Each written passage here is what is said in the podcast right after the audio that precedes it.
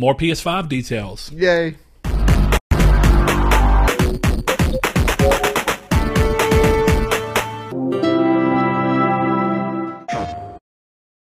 Hello and welcome to Triangle Squared, the PlayStation podcast. I'm your host Brett Beck, and alongside me, as always, Saul Bridges bringing you guys lucky episode 133. I never feel like we're right on those, and that's something I feel we should be way over by now. I spent too long looking at a PNG of Sean Layton last last week when I made that to not know that I it was not one more dude 132. too. Yeah. Well, yeah. Anyway, if you're not familiar with us, we are, like we said, Triangle Squared, a PlayStation podcast. So we talk about PlayStation, but of course we talk about everybody in the industry from Xbox to Nintendo to other publishers to see the things that we see them doing that we would like Sony to avoid or that we would like to see Sony copy and what we think is, uh, our, in our opinion, the best way for PlayStation to go forward for us. Um, of course, if you like what we're doing over here and you want to listen to us, uh, you can do so on podcast services, be it iTunes, Google Play Music, uh, Spotify, Podbean. Uh, if you do Podbean, they have an app that you can download and actually comment and communicate with us through that app if you'd like. Uh, to be part of, if you even would want to without going on to your uh, social media, or if you don't want to do social media, uh, you can comment and be part of our community's take section, where every week at the end of an episode, uh, we phrase a question, put that out to you, uh, and then uh, look for your feedback so that we can talk about your thoughts on anything that we uh, are talking about. The next episode. Of course, we repost those as well over onto our social media. So if you're watching this on YouTube, uh, you can do so and uh, go down in the comments below, give us your thoughts on anything that we're talking about on here if you prefer to watch podcasts instead of listen to them. Of course, and if you are over there and you like the show, consider subscribing and hitting that bell notification button so you can see when our videos go live every time. Other words, you can find us, uh, otherwise, you can find us on Twitter at Triangle SQD. Uh, SQRD at Facebook on Triangle Squared to PlayStation Podcast. It's a group. If you ask to be entered into it, we will gladly let you in. And uh, of course, you can find us in our day to day, moment to moment lives on Discord, where I feel like the majority of our of our community that's real active takes place. Thankfully, we have a great community over there. So if you want to hop in and be part of that, you can. We have a community's take section in there. It's just a dedicated channel for it. Podcast open discussion to where you can actually give us your thoughts on other things outside of just the community's take on the podcast that you may have had um, different opinions on or wanted to talk about, uh, or just join general chat and talk about crazy things from anime to waifus or whatever is your uh, whatever your poison is. Uh, lastly. If you like what we're doing with the show and you'd like to support us in any way, shape, or form outside of just giving us your ever valuable time, which we appreciate more than you can ever imagine, uh, you can head over to our Patreon, which is patreon.com slash Nartec, and consider going over there and giving us a little as a dollar a month. You get some uh, early access to certain shows uh, as we are probably going to bring shows back as well, do some more shows with Saul's new job. Yay. Yay. That I start tomorrow. Start tomorrow. Yeah. It's exciting. You guys I- will be you guys will be listening to the podcast and I'll be working. That's that is true, and I'll get to go out of my my little work area and step out and see Saul. Yeah. that'll be a weird hang out at work. weird change. Uh, anyway, with that said, um, I guess we got to get this show on the road the right way. Uh, we will be talking about, of course, the PlayStation 5 Wired article that came around uh, and gave us some more uh, news and information, uh, rather, on the PlayStation 5 and some things that we can expect from it. Not just everything.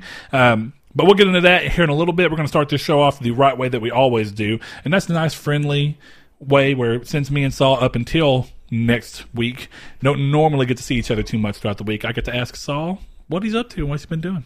Yeah, so I have been playing a lot of Destiny 2 Shadowkeep, flip flopping between PS4 and PC, depending on who's online where. And other than that, I've been kind of still dipping my toes into Dragon Quest 11. I So, did you buy it or are you still in the demo? no, I'm still in the demo. Good Lord. Yeah, Okay. The like you, the demo is amazing, but um, I haven't had a lot of like off time to play that lately at all. So like, I'm really still only like three hours in, something like that. Like I, I got to the church, which I think most people who played the early parts of that game will know where I'm at. It's not like super far in, but I'd had a lot of chance to play it. So uh, I was trying to play it last night. and I realized I left my Switch here, so I'll probably be playing that tonight. But other than that, I don't really think I've touched anything else. On Destiny, you know, you're talking about how you, you're switching between PC and PS4 depending on who's playing and at what time and whatnot. Yeah. now that we have the uh, the announcement that we are 100% into at least for the PS4, very likely for the PS5, crossplay being a, just a full on feature with PlayStation. How likely do you think it is, and when would be your estimate to see that we get actual Destiny crossplay for at least PVE with maybe more control on the PvP side? I would probably say mid next year with limited, like what you're talking about. With PvP for sure, PvP no.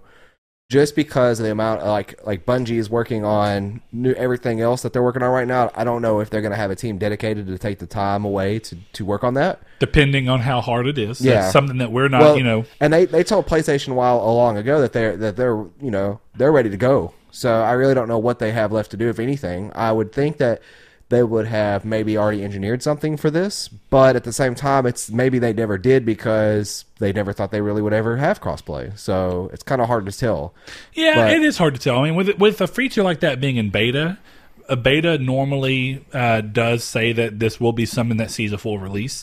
So I could see them in the process of doing all this cross save work, all- going ahead and making sure they have everything ready to go for PV uh, or for crossplay for at least PVE. Yeah. Uh, if not, maybe even as far as a solution for how they'd want to handle PvP. Yeah. Um, but you know, I, I I get what you're saying, but at the same time, I feel like cross play and cross save have got to be interlinked enough that they probably had the the foresight to go. You know, there's a good chance that we'll see this expand out into a full feature potentially soon. Yeah. Might as well go ahead and put it in in the framework. Worst case scenario, we use it for PC and Xbox. Um, you know, I don't know. That that one's interesting to me mainly for the fact that we've talked about it a lot. If crossplay hits, the chances of me playing Destiny on PS4 are still pretty high. If I'm being honest, just from a sheer what, what access. Yeah, I mean, uh, I, I don't know why I can't think of the word Easy right use? now that I would use. Convenience factor uh, convenience factor. But you know, and and that's just where I tend to spend a lot of my time on. But the allure for the PC adding 60 frames per second, how much better the game looks on PC since I have one that can easily play the game at that at that pace, and then the 60 frames per second, there is some allure to that. You know, the one thing I worry about the most is that if crossplay becomes a thing, what do they do to handle voice chat? You know, when you're cross playing between PC and Xbox on games that are compatible like that, you have the Xbox Live launcher on on PC. It just acts as a an in- interstitial between the actual console interface and the PC one. And that would be up for Sony to make an app for that. They could, uh, Sony could just install or have a Discord app for their PS4. Yeah, I mean they could do a lot of things with with PS Now becoming a thing and the ability to play some of these PlayStation games online with PS Now. It seems like there would be a real reason to introduce some form of voice chat Right. into PC. But would they give the same excuse they gave last time for like Minecraft of we have to be responsible for who's using our voice features? Yeah. Who knows? I mean, you would hope not, considering that we're to the point where right now it seems like I mean Minecraft is going to go crossplay, which hopefully also means that we get Realms. realms. Yeah. But we'll we'll see with all that coming along. Okay, cool. Um, I had a feeling that you weren't playing much. My phone thought I said, "Hey Google." I didn't. Hate to tell you. It's creepy. Uh, anyway, yeah, all the times that people talk about the things they the the Google technicians that say they never said anything to wake the device, but the device just decides to wake and Well, you saw the thing. I, th- you don't know if you saw it or not, but like we were, me and Joe were talking about the whole Blizzard thing. Yeah. And like his phone just started recording all of a sudden, and he's like, "I never even we like he never once." And we were talking in the same conversation. He never once said, "Hey Google." Nobody ever. He's never said something similar to that. And all of a sudden, he sent me that screenshot of like how it captured half of his sentence. I was like, "That's creepy." tinfoil hat time. Tinfoil hat time. Uh, anyway, that comes later on. No, I'm sure it does. Um, excuse me. But yeah, um, I had a feeling that you were playing that because when you came over the other day, it just seemed like you, whenever you were pulling your Switch light out to let me borrow Zelda, um, that you that was just kind of like, oh yeah, I haven't played this in a bit, which I had a feeling, you know. Yeah, it was actually I was actually impressed that my Switch Lite was still on and in the middle middle of Dragon Quest Eleven when Yeah. I turned it on because I hadn't played it since probably Wednesday. Yeah, and the battery improvements from that over the original Switch. Yeah. I know that my original Switch, whenever I had it, I feel like uh, as opposed to my Vita, which I, I will not touch for two weeks at a time, sometime and go back to, and it's charged with at least half a charge in my game Yeah. Vita definitely has better power Um, saving options when yeah. it's in sleep mode. the original Switch, I feel like if I didn't play it for a week, it was dead. See, and I mean, I don't think dead. I ever had that problem. Even though I never, I, even though I would just th- throw it into sleep mode and then Yeah. I would play it the next day, but I didn't feel like I lost significant battery life. Well, no, and I mean that I wouldn't touch it for a week, and it's just that it's the expectation set by one thing. So when you're so used to just putting your Vita away and just letting it go for you know two weeks without anything, and it didn't affect the charge almost at all, then Yeah. you come back to the uh, the Switch like five or six days after you last played it, and it's not even turning on. You're like, oh man, big change. yeah, I uh, can see that. I think the new Switch, um, you know, I, I'm going to test that out when we're done recording. I want to go in there. I haven't touched it in a week. Um, oh, it's not in the case though. It's in the dock. So who knows? I was going to say I'll go and see since I haven't touched it in about a week and a half or two weeks well, since it'll be fully charged, so you could at least uh, you could at least uh, throw it in the case. It'll be fully charged, so that's See, Yeah. yeah. but I intend to start playing it soon with Zelda. Um, still doing a lot more. As for me, um, playing, uh, you know, I, I beat Greedfall uh, and enjoyed it so much. Uh, like I said, it's a game that the more you play, I put about sixty-four hours into it to do everything in the game uh, in terms of the max of everything you can do in one playthrough. Uh, the rest of the things that are tied into trophies and like technically things you can do are tied into you having to play the game twice or more than twice. Actually, to get the platinum, it takes a lot of playthroughs just for the way that it handles relationships. Um, as far as I was able to tell, you can't once you're in a relationship in that game, you don't really get out. You're just in a relationship. that's creepy. So, but but it also makes sense. Yeah, you will never leave me. yeah, Uh, but I think it makes sense to an extent of it's not very easy to get in a relationship in that game. You've got to do a lot of of stuff for this other person. You got to talk to them even when there's no reason for you to talk to them, and go through optional dialogue. And eventually, you'll kind of get to a point where they feel comfortable for with you, and eventually they'll talk to you and say like, "Hey, you know, are you feeling like I'm feeling? Let's meet up for a hookup." And then at the end of the hookup, it's like, "So are you feeling this? Are we a relationship, or was just one time fun?" And um, it, it's it's interesting. Uh, so going through and doing it again, D- didn't you beat it this week? yeah. Okay, Yeah, that's what I, I- thought you said. Um, I thought about picking it up, but I probably save that for like one of my weekends off. Yeah, your time management's going to be very different these days. Yeah, So we're going to see what that does for you. But I do think that you'll enjoy it. Uh, definitely for what it is. Like I said, it's a genre that just does not get very much attention these days, pretty much at all. And when it does happen, it happens in such a big, grand scheme, triple A way that you almost have to do it for people to be to make it justifiable. From Yeah. a monetary standpoint, Yeah. you've got to do like the Skyrim thing where you introduce the ability to play the game with something to do for endless eternity. Like uh, whenever you played Skyrim and it offered the Radiant Quest system, where and that's the- present in Greedfall. no, no, no. That's what I'm saying. Oh, okay. Greedfall is a game with a finite cap. Okay. Eventually, you're going to do everything in the game, and that's it. And it's not even that massive. It's like sixty something hours, seventy hours, depending on how much exploring you want to do. Um, and it could even be less if you don't want to do that much exploring. But my my bigger point is. You know, when you look at a game like Skyrim, it, it almost. You, do you remember the campaign to sell a game like that? Was you had to have over 100 hours of content, and then even after that, the game would continue to come up with quests and things for you to do, so you could just keep playing it. Yeah, even though they're all like just wacky quests. Yeah, or- and they're, they're not really good. A, a Radiant Quest system is just an AI that's coming up with crap for you to do. Yeah. But the game is technically giving you some form of motivation or, you know, whatever is required to just be like, oh, well, at least it's an official quest as far as we're going to say. It's it's something that somebody has asked me to do. Uh, and you see, like, The Witcher, of course, is has got more content than damn near any game I can really think of this generation, uh, just because of the way that it handled its world building and its DLCs and stuff. It's a game that is all about playing it for 300 hours. Whereas Right. Greedfall is like, well, we're an RPG and we do a lot of the things that these games don't do because they're trying to be mass appeal. right. We're going to go down into a little bit more of the nitty gritty of, of role playing, and um, I appreciate that. Like I said, it's a game that it, it goes back to my thing. What I've always said about Double A and where it exists in the market is really important because it lets people do games that AAA games can never do because of the cost of AAA games, making you want to risk avert as much as possible. And that risk aversion ends up normally manifesting itself in simpler mechanics, uh, the removal, and you'll see it in a lot of series over time, like how Far Cry went from being a relatively popular series, but then with Far Cry 5, it became a massive success. Yeah. And Far Cry 5 was the first game in the series to have taken away major things that the Far Cry games series was known for. The towers, Yeah. uh, which is a big thing that they took out. Of course, the way that you handle healing yourself and the you know the little animations Well, that come towers with were it. technically in Far, Far Cry Five, they? No. No, they weren't. There was one in the very beginning Okay, to, that was a joke to play on the fact of don't worry, you're not going to have to do that a lot. Okay, the, the that's- game essentially remember. says That's the that. one I remember. Yeah. Yeah. Um, So, and, and I don't mean that it's necessarily to the better or worse. I think depending on who you are, that definitely has some sway as to whether you enjoy the game more or less. And that doesn't mean that you can't enjoy the series. It is just is showing that when you want a game to become a massive success, you normally have to do this lowest common denominator setup where it's like you make it pretty fun for the largest group of people instead of really fun for a smaller group of people. Yeah, and that You makes know, sense. Whereas some of the detail that Far Cry 2 had, and you saw it happening slowly throughout the whole series, but some of the things that Far Cry 2 had of jamming your gun and having to go through and, and how ridiculously realistic the game was with allowing you to chop down trees with your bullets and stuff like that to a fine tee. These are things that a very small group of people really appreciated. and Far Cry 2 is very well remembered because of that. And Far Cry 3 kept some of it, but as the series just kept going, of course, it eventually had to lose it to become the big, massive success that Far Cry 5 became.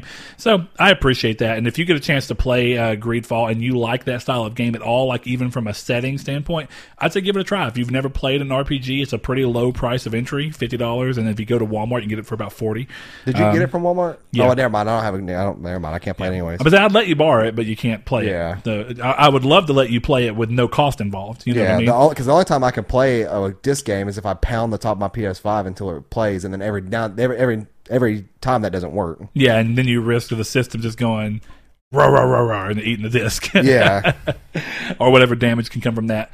Uh, but all right, we're going to get this uh, get this show on the road, and we're going to go into our communities take section that we always do. Uh, so our communities take question. Uh, thankfully, El Chabib reminded me to put it out as I have been a little neglectful on that. Sorry, uh, but thankfully I got it out there.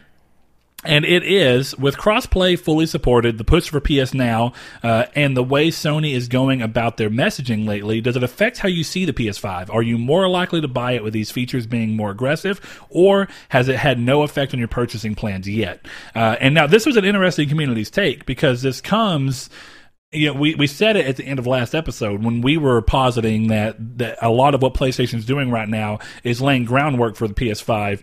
And I think that what we got was validation this week with the Wired article coming in because, of course, Yeah. Sony would not do those big three announcements, bam, bam, bam. Uh, even the announcement of, and I forgot to mention it because it's a, a rather smaller announcement, but still cool, uh, that PlayStation has a built in. Um, Xbox has had it for a while, but PlayStation has a built-in tournament feature where you can go through and plan tournaments and set them up, and it goes through the brackets for you and stuff. Yeah. Uh, as far as I can tell, that's what it is. Um, but anyway, you know, th- th- it's a series of big announcements, and then you have this week we hit with the Wired article, which is all about next gen uh, uh, PS5 and whatnot. So I thought that was great. But I do want to see what some of the people had to say because a lot of these answers came post the announcement of the PS5 extra details. So I'm curious if they were influenced by that any, or if they looked at the question just purely off of what I was talking about. And I don't blame them either way. It's, it's curious to see how it go. Uh, but since LTB was the one to remind me, I'm going to hit his up first over on Discord. He says, not from his perspective in terms of he's not more likely to buy it or anything. I, I think is what he means, or if it has, has had an effect or not. He says, especially with the recent news about the PS5, which is the news I was talking about, it makes me excited for it. My PS4 is starting to show its age with games, and the menu taking more time to load than usual. It's probably on its last legs, so I'm excited to get a better. Um, souped up PS4 Pro. With games compatible to a great extent on the PS5, I would just continue enjoying the games and my ever expanding backlog without feeling like I will miss from the console experience. Of course, he's mentioning the uh, the, the backwards compatibility, which there's a little bit of news on uh, that we'll get into in a second, but he teased it here. There has been a little bit of talk about maybe not every PS4 game working, um, but it's also a very vague statement, probably to cover their butts. Um, but he says we'll pre-order the console uh, for sure, especially if they offer it through their website, which I think goes back to the Sony store we were talking about. So appreciate that, El Chabib. Um, let's see. We have one over on Facebook for Mr. Josh Shoot, longtime listener and good friend. He says, only thing that matters to me at this point is I want to know when we can pre-order the system. I have never been able to buy a system on day one, and that's because I've never been able to afford it. I am now in a job slash career in which I can finally do that. And Saul, I think me and Saul may be on a somewhat similar standpoint. What's the first console you were ever able to buy on launch? um, Or were you? And, and I don't. I'm not it's really not aiming. Uh, As as a kid, did you ever get your parents to buy you a console on launch, and would they ever do it? Mine did not. Closest I, got was a couple of months after the PlayStation 3 came out. What- I managed to convince my mom to get me one. What was the Nintendo 64 launch day? 96? No, no, no, that day. September 26, 96. So Yeah. I got that Christmas of that year. So Yeah, that's so the not far, closest, yeah. yeah, that I got it. Yeah, and you got the Xbox One probably about five months after it came out, right? Like two weeks. Oh, then that's the closest one. Yeah, but I'm saying like, like, Prior, okay, think- as a kid. because you said as a kid, yeah. Gotcha, gotcha. Okay. I was trying to think like I guess that would technically would have been the Nintendo I didn't. 64. I, I didn't think you got the Xbox One that close after launch, though. I Yeah. thought it was a little further out. Don't forget, I got another one because I traded that in when I wasn't playing it much. When you got one again, that might be what you might be thinking of Maybe. potentially. yeah. Um, but no, yeah, like I got it real quick after launch. Well, I didn't buy one until you and Blaze both had one, and y'all were playing Yeah. Destiny, and I was like, I guess I'll do it. Yeah, Um, either way, um, because that was because I, actually remember the the circumstances I, I did. I, I I I came into money, uh, or how I came into money. That was from a, my very first real bonus at work ever, and I was like, this is a good bonus. It's kind of similar to Skyrim, where like I, I could take this bonus and then some of, some of my actual money and then buy this system. And then I won't eat great for a while. For a while, and I did. I did that. So then, like uh, Walmart has these little, you know, they're not, they're not super bad when you're hungry, but like they are. um It's, it's frozen uh, dinners, but they're like green in packaging. Uh, and they're like a plastic container with just a piece of paper wrapped around it, that, like a cardboard around it that says yeah, something. and they're uh, and they have like these really spicy uh, chicken alfredo ones that are really good. And I got like ten of those because they're like eighty eight cents. And I, Are they really good for what they are? Rather, yeah, for what they are, pretty much. When you, like I said, when you're hungry, what is the what are is it? Is it Marie Callender's? I think so. Yeah, Um, but the uh, ones with a little you have to peel up the corner while you, when you go to cook them. I think so. I really hate those things, but there is a point in time in my life where it was kind of like, I could, Oh these- no, it's it's Michelina's. okay, it's the ones that are paper. They're not even pl- the whole thing is paper. No, these had a plastic bottom. Uh, then I, I I might be remembering wrong. It might be the Marie Callender's that are all paper. Yeah, spicy chicken alfredo. then we're good. Oh boy! All right, uh, yeah. The first console I ever bought on uh, on launch was a PS4 myself, the original PS4. Uh, I had managed to save up enough money. I started saving as soon as February announcement hit, and I was like, I will have this.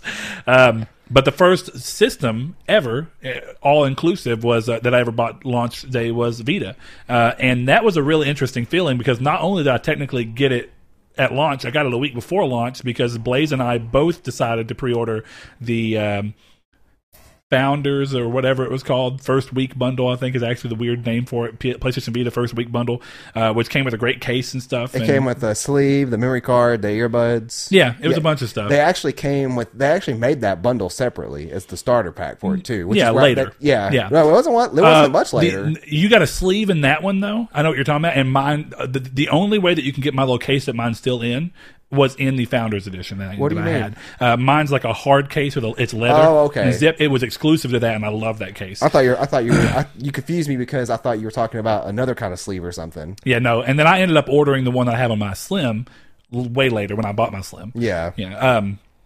Anyway, picking up more on the community's take. Excuse me. I'm going to get one from over here on Twitter where we have uh, Mr. Steven Spooky Fox. He says, No effect on my plans personally. I'm a day one regardless. I do hope Sony doesn't try to expand into the cloud gaming market any more than they have. I've always felt they succeed when they double down on the quote best place to play end quote. And you know, I actually offered him my, my agreement to that. You know, I really do think that Sony has more often than not found great success when they focus less on things that are around the console or are trying to uh, externally somehow Im- im- improve the console. We saw the Move be a massive failure for them. Yeah, EyeToy was a success in the, it, but it In was a Tom suc- era. It was a success in the time area in the time era of we saw a bunch of of add-on and little um what, what would you even call those a peripheral uh, for consoles fail during the 90s and for a long time we didn't see anybody messing with it. And then EyeToy came back and it was so cheap to produce and it was so easy to go and it had just enough people that liked it that it was considered a success enough that they wanted to move forward with the idea of PlayStation Move. Um, the actual PlayStation Move 1s that we're still using right now for VR were originally made and working with a version of PlayStation uh,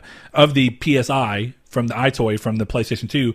Uh, they were working on that when the PS3 first came out. So that's how old the technology that we're still using is. Um, but yeah, I, I agree with them. You know, when when you see them do that, EyeToy essentially, I'm going to call it a, a, a draw. It was a success enough to be like, well, maybe there's a bigger market that we can actually get a success from. Turned out to not be the case. Uh, we saw that with extensions of a peripheral for peripheral with that Wonder Book thing, and we saw them trying so hard around that. And I think you see it in- other areas. You see play, you see people try and do weird things when they make decisions, and Xbox tries to put too much marketing weight behind HD DVD, which fails. Blu-ray wins. So that was actually a failure of Microsoft at that point. and to- their and their uh, external hard or hard or their external disk drive for it too. Yeah, exactly. But you know, to stick a little bit more with with PlayStation, we have seen them do this a number of times, and when they focus too much on weird stuff that's outside of the console. Vita is the same thing. Instead of focusing on the games and the system itself, they focus on features and how it can be used with other things. And we saw Vita be uh, an abject failure, sadly. I love the system. It's not a failure from a tech design standpoint, from what the console actually is standpoint, but it is a failure from a business standpoint and, and a being backed by the creator standpoint. Uh, Sony definitely didn't do enough. So in that regard, I think that you saw the PS3 be able to come back and overtake the 360, uh, and even the PS4 be the massive success it is right now because of the fact that Sony realized early in the 360 days uh, when they were losing that you have to double down. You have to focus on what's important to the console, and that is what this console can do and the games that it can play. Yeah. And then we saw that mirrored with their messaging this generation to even stronger of a T when Microsoft were trying to go too far out to what Sony was trying to do with the PS3, and it just goes to show that Sony double down, uh, doubling down. Does really affect their, their ability to penetrate a market, uh, and since they are a little bit more of a global company than Microsoft, that's a great thing, and they have a real benefit there. Um, so I'm hoping to see that too. I'm going to do one more from over here on Twitter, and then we're going to move on. Uh, let's see. I wonder. Here we are. This is one that I, I wanted to do at least one that was a dissenting opinion, uh, Yeah. because the vast majority of people were either that this hasn't affected their plans at all, and that right now they're still going to buy it. Or maybe even buy it day one. Uh, but Rob B over here on Twitter says, until they announce no more censoring Jap- Japanese games, I'm not interested in getting it. PS4 was the perfect console and Sony ruined it. And I think that is one of those things where it's very specific to what style of games you like Yeah, as to whether the PS4 was heavily affected by that decision. And I think that it has bled out into some fans of in some genres and certain games that have a wider reach like Devil May Cry where we saw Devil May Cry 5 censorship. Um, so I do think that there's a nugget of something there of for everybody who really likes the more niche Japanese games that were heavily affected by this, it's a real standout of people. Uh, and, and I think you even said it, Saul, that they're going to lose a lot of people to the Switch yeah, because the Switch is not doing this. just out of, uh, you know, I would say it's principle alone. It's like, why do this? And then definitely when your competitor, who's known for being family friendly, has no problem with it. Yeah, and you have like like Rob, who is a PlayStation fan, who loved his PS4. Now he's not getting the next gen console because of these decisions, and he's probably not the only one. Yeah. As a matter of fact, I know he's not the only one. So kind of just goes into play of, especially in this day and age, especially with what just happened with Blizzard, censoring is not currently the way to go for stuff like this. It's funny you mentioned the Blizzard thing because uh, one of the guys actually went into how the Chinese market investing into their things, and because the Chinese government subsidizes these things for gaming, it's government backed. So technically, they get re- reimbursed money to Yeah. invest in games. Not to mention they're So- partnered with NetEase. Exactly. So when you're looking at this, it's but it's, it's companies outside of Blizzard. You know, if you look, it, it really seems like it's heavily.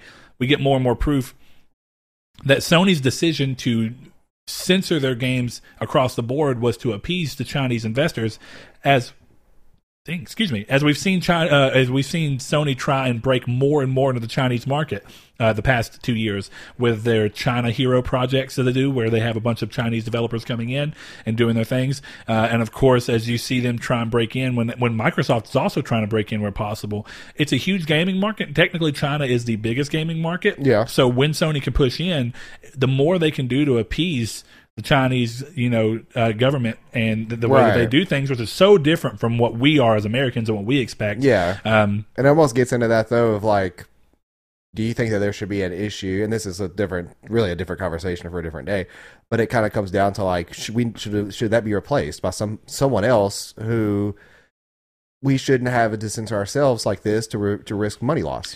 Well, it's just I think it goes to show of how much influence China and, and it it doubles down on certain things that some people have been saying, where China has got way too much influence in in, Yeah. in too many countries, let alone America. Oh, yeah. Uh, but some European influence as well. America. even Japan. When you're dealing with the fact that Japan tries to break into a from a business perspective, China has a lot of power. Absolutely. Um, and if that is the case on this, it's a very interesting thing to see Sony going through, and it makes me wonder if Sony decides to back off from it or if they're going to keep with it to try and keep their presence in that market. Because I understand that from a sheer business perspective, it of course makes sense. But it goes, it's one of those things where it's an unfortunate way of, if that is the reasoning behind all this, it's letting one market dictate what you do across every market.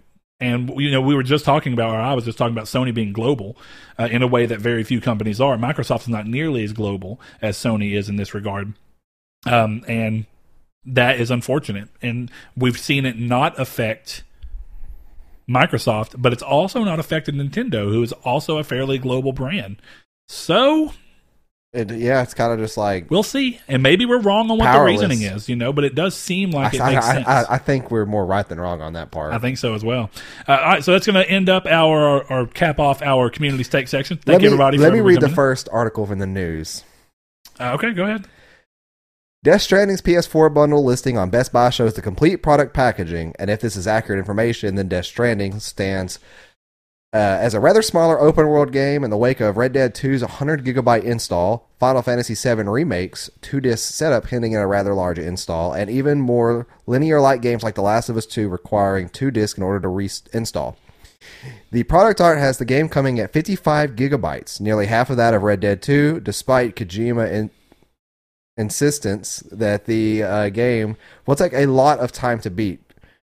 And then it goes on to say the disparity of this game size is interesting. So I Uh, put those notes in there for when I'm doing the news. You get a little behind the scenes here. I, I put those in when I'm doing the news, and whatever thought that first comes to mind when I'm doing the news, I'm like, ah, I'll make sure to kind of that. It, it spurs the thought in my mind of what to say, which is that is weird. You know, when you have a game that's literally way more linear, like The Last of Us Two, coming in at that big, Yeah, and then you have a game like this. Because it's it's Silent Hill. So like I that's, know. that's the thing. it's like you- that's that's where the tin hat come back in. When you said the tin hats were coming in later in the show, I already knew. That's that's why you look at that game. Look at how great the game looked for the size of the world it was in. That's And only because that that part of that game only happens in one little, real small little instance. And that's that's the dream. So so you think everything they've shown of Death Stranding is some weird, elaborate? I think it's part of the game, but I think it's I think it's, It's, like, like, a dream sequence that Yeah. happens within something. either that or it's like a it's completely fake. it's just like it's like the what was it the um. Oh man, it Do was realize- Moby Dick style intro to Metal Gear Solid Five with the whale. Oh yeah, Which is why, actually, in the very beginning of Metal Gear Solid 5, your character, Snake, is called Ishmael. yeah, Ishmael, but yeah. Or Ishmael, yeah. Um, you know, the the thing about that that comes down to me the most is that as fun as it is to sit here and, and be ridiculous and positing that this is going to be, you know, c- continuing that long running thing that you've had. And I know it's a joke. If it's real, It's like 50 50. if if it's real, do you know how ridiculous it would be that if Kojima it's said- if, if it's entirely fake, if it's entirely fake, do you know how ridiculous it would be for them to make playable sections and demos and how much money they're spending I- I just would- to put a marketing face out there that's not real? I would think that they would have to have that at some point in the game or like as something, maybe like a prologue. Because false advertising Yeah, would come into because, uh, play. yeah, like as a that's part. That, that was what I was going towards. or maybe well. maybe like Death Stranding is a three hour game where Silent Hills comes in right afterwards is like maybe that explains credits roll and then it says, uh, and, and then it comes up and says Konami, and you're like, what? Well, here, here we go. So Death Stranding is after the world ended, and it ends with uh, Sam dying, which is what we could go with. And then what we realize is like, no, this is a dream having by the main character, and the world ends because the baby that he killed was the Antichrist. So I love I love the that your dedication to this theory is fantastic. Or, or not even the theory, because your theory changes from time to time, but your Oh, yeah. dedication to the one through line that it's always at this game is in some way, shape, or form Silent Hills. Even when I beat that game and it's not Silent Hills, I'm, he pulled the wool over my eyes. It's something else now.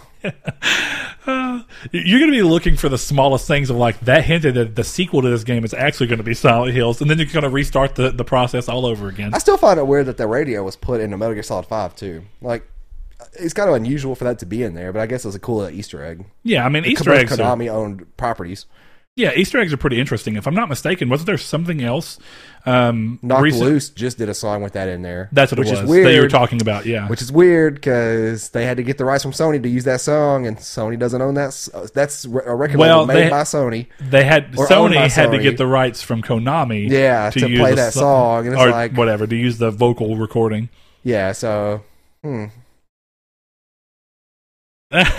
I, I'm it's not weird. Look, there's plenty of weird stuff to go off of, but it is weird. I know Corey's in the same boat with So, me. so look, going back to the real, the heart of it, I am curious what you think. You know, when you have all these games that are that big, why is this game so small? I just told you what I think.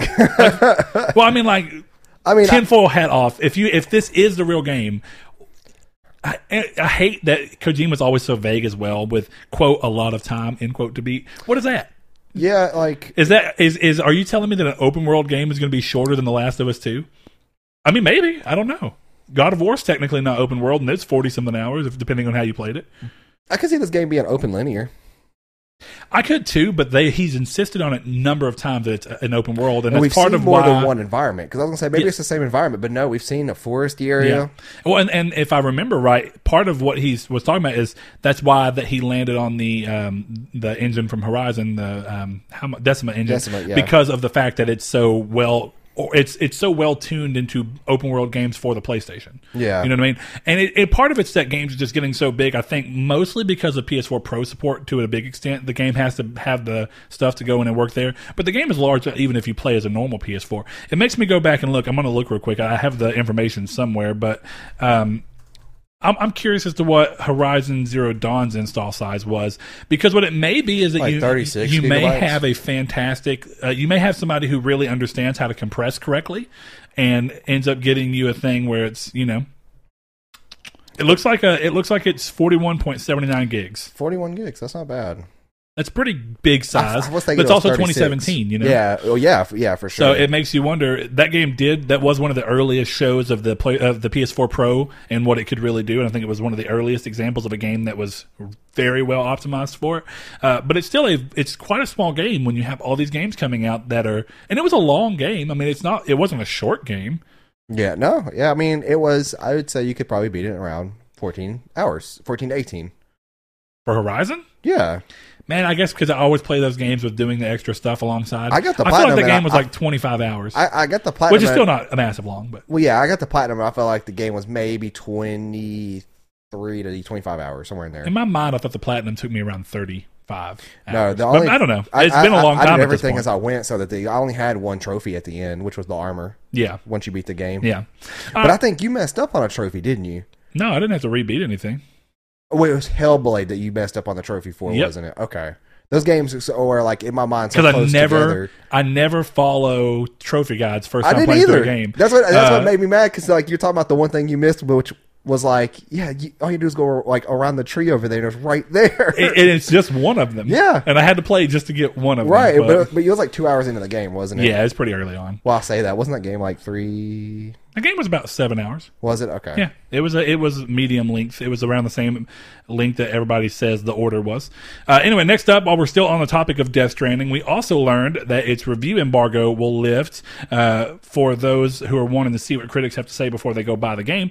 Uh, you can expect reviews to hit starting November first, which is actually surprising. That's seven days before its November eighth release date, which is I say surprising because in comparison to Concrete Genie, which just came out, uh, its uh, review embargo was literally launch day, and we see games be I- I normally wa- two or so days before launch, if not on launch. I, I rarely think that there's something to hide when it's when it's launch day.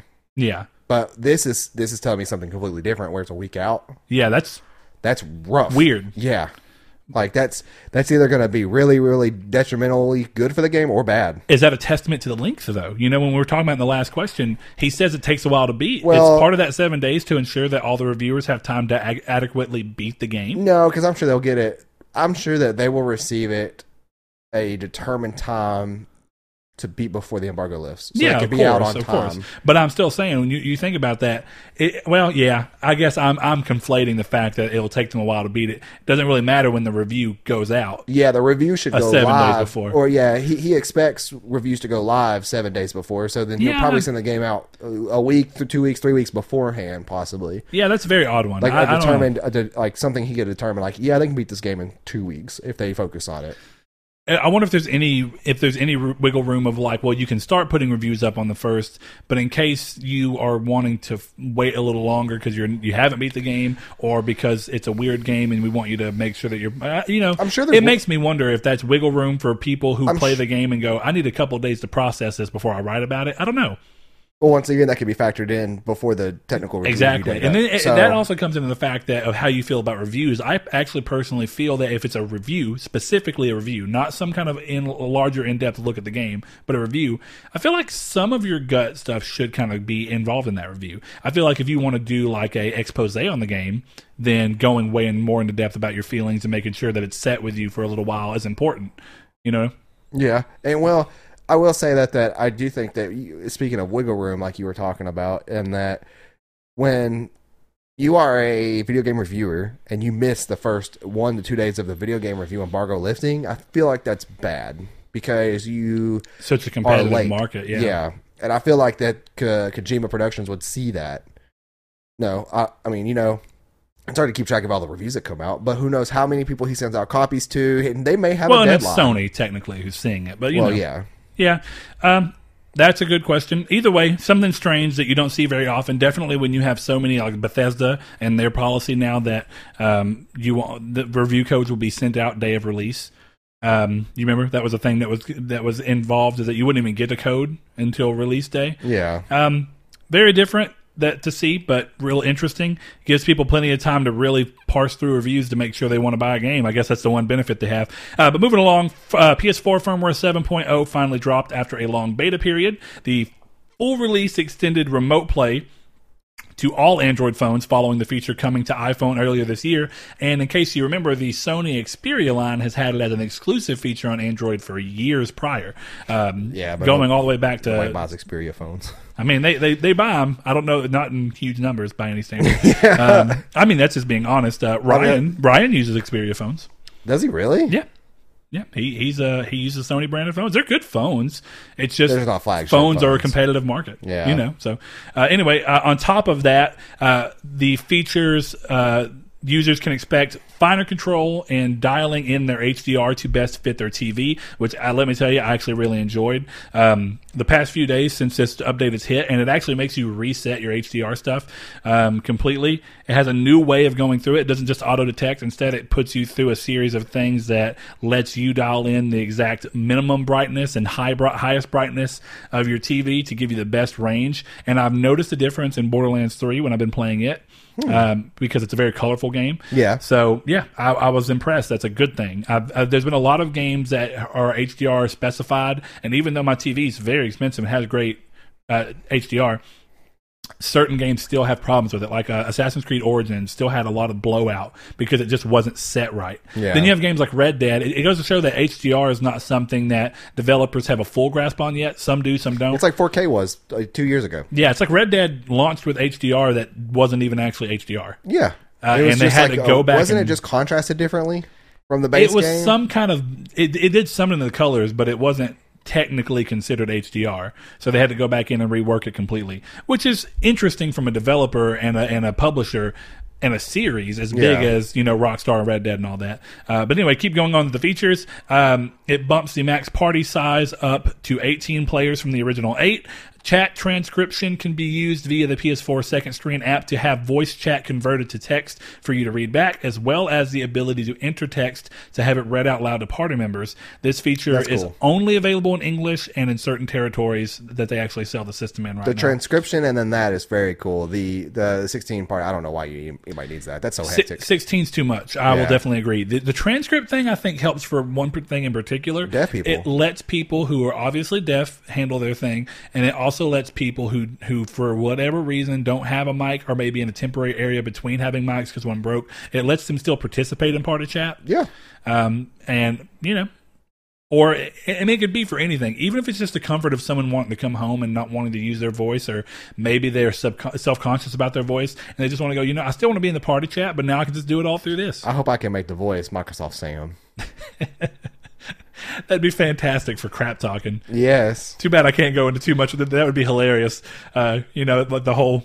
It'd be great to see if it would do the swash, swash, swash. Yeah, swash. the ROFLcopter. Yeah, I would love it. anyway, uh, let's see. With audio quality uh, in voice chats is supposedly also improved, and general network connectivity is improved as well. Lastly, this comes alongside the announcement that many of you have probably seen directly from PlayStation. It gets sent to your uh, system as a message. Uh, Facebook integration is no longer supported on the PS4, which affects some of the friends list and share features that have been available on the console since launch. Um, PS4 and, and, and Sony and PlayStation rather have not said anything that and, and that would allude to the fact that it's coming back. But Facebook says it's a it's a short contractual gap that they will have a new contract soon and that the feature will be coming back. Who knows? Um, you know, there's some speculation over what it's about, uh, and I and I don't for sure want to say that. There's some people saying that it's because Sony doesn't want to give all the user information that Facebook requires for Facebook. Good Um, on Sony if that's the case. if too. that's the case, I agree with that as well. Uh, but we don't know that for sure. So if it comes back and you and you're one of the people that used it, hope that you hope that it comes back for you. Otherwise, if it comes back at the risk of more of my personal information going, I personally don't want that. Um, but who knows? I mean, I have a Facebook, so I guess I can't say anything too much. But I'm not on it so much that it really matters. You know, that's kind of the way I, I balance having a Facebook. I'm hardly on it. They're not going to really learn anything from me on it, besides the fact that people talk about Facebook being able to listen into your general conversations. And that's a real question of whether sure it happens or not. most apps do that, if Yeah. not just the normal phone doing that itself. Sure. Uh, next up, PSVR celebrates its third birthday today, actually, specifically. Originally launching on October 13th, 2016, and going on to become a market leader in the VR space. Sony have a huge sale going on right now over on the PlayStation Store with big VR games discounted up to 70% off. So if you have a VR uh, and have been looking to get some games for it, there you go. Go do that.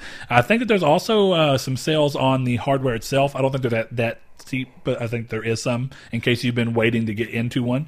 Um, next up, Doom Eternal, originally intended to launch November 2nd, or November 22nd, rather, this year has been pushed back into the very crowded early next year with a March 20th release date. This delay is naturally for the team to have extra time to bring the game up to the level of polish that fans expect and ensure that the game launches in its best state. I actually think that this is a mix between a good thing because it lets the game be delayed and it probably really needs it. Otherwise, they wouldn't have done this. But it just pushes it back into a time that I think is way less competitive for it.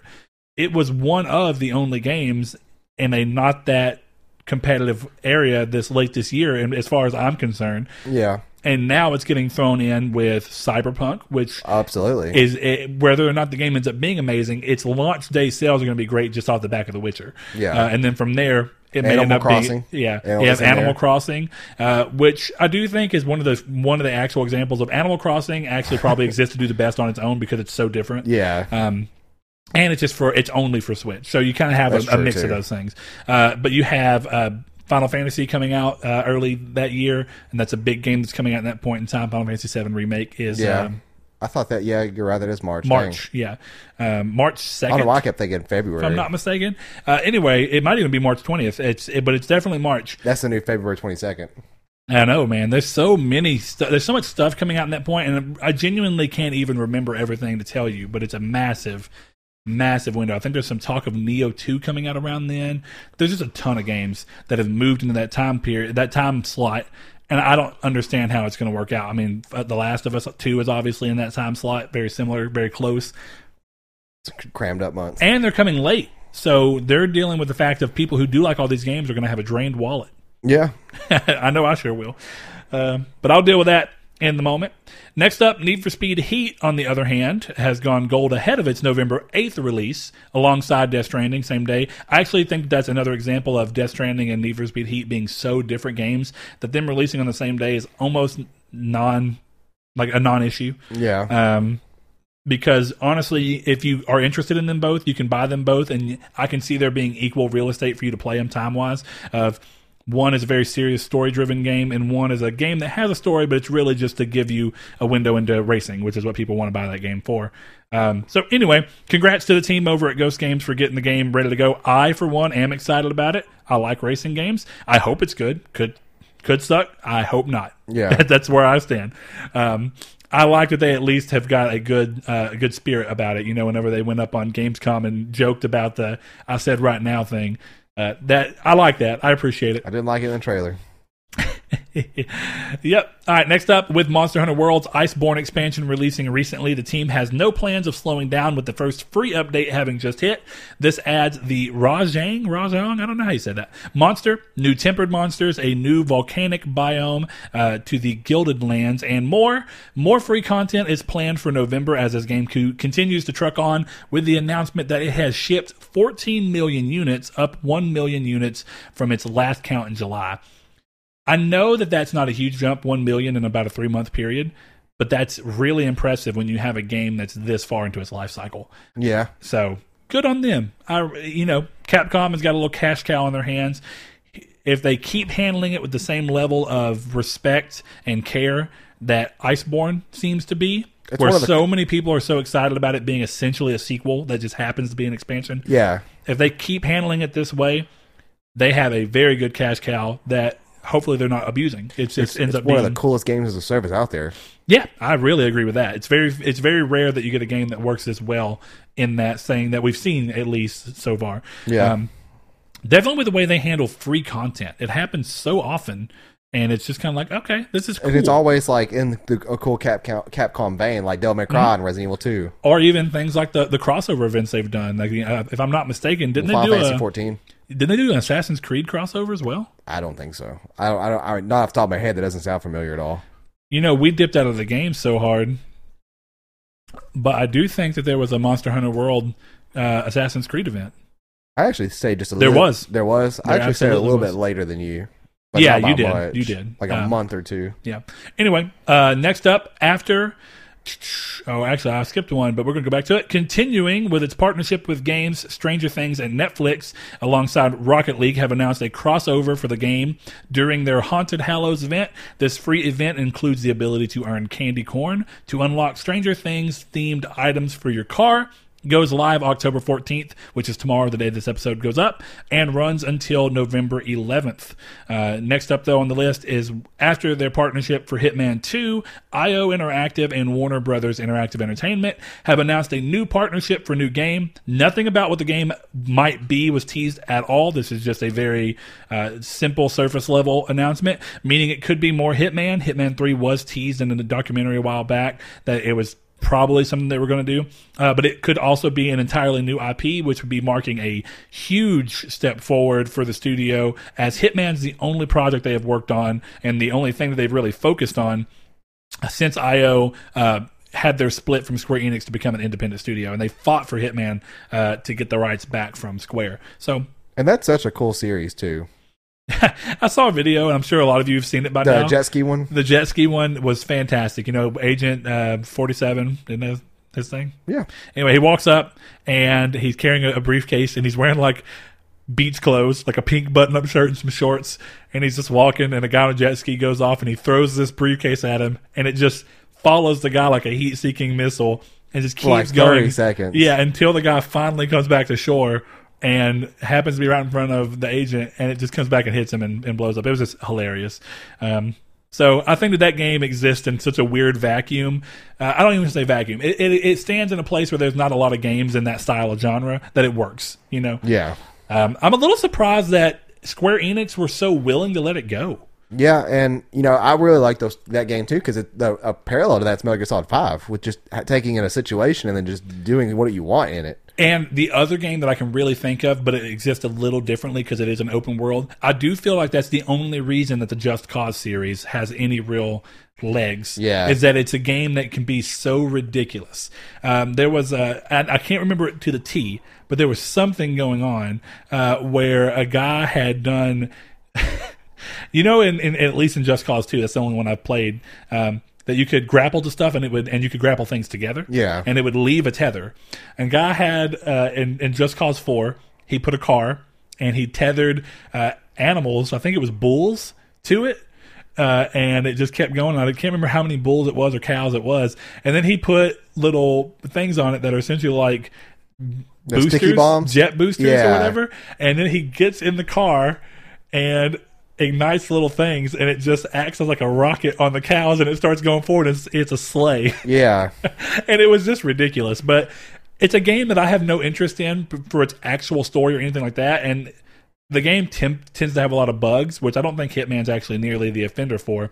But it goes to show that there's a love for a game that lets you kind of do whatever. When when Hitman was free like a couple months back on PlayStation Plus, I I, still never played it. I played it. I downloaded it and played a little chunk of it. I had I can't encounter no real bugs. Yeah, it because it's more confined. Like you're in a map every time, and they're pretty large maps from what I've seen. Yeah, on Um, the level. Yeah, Yeah, but I mean they're they're large enough to, and they're and they're populated enough. yeah, they're that's the very thing. populated on some levels too. Yeah, so I, I I think it works out. You know, it doesn't ruin the the, the flow or feel of anything. There's It- like it- a there's a fashion show level in one of those, like where that has like the catwalk and everything. I got lost in that level a lot.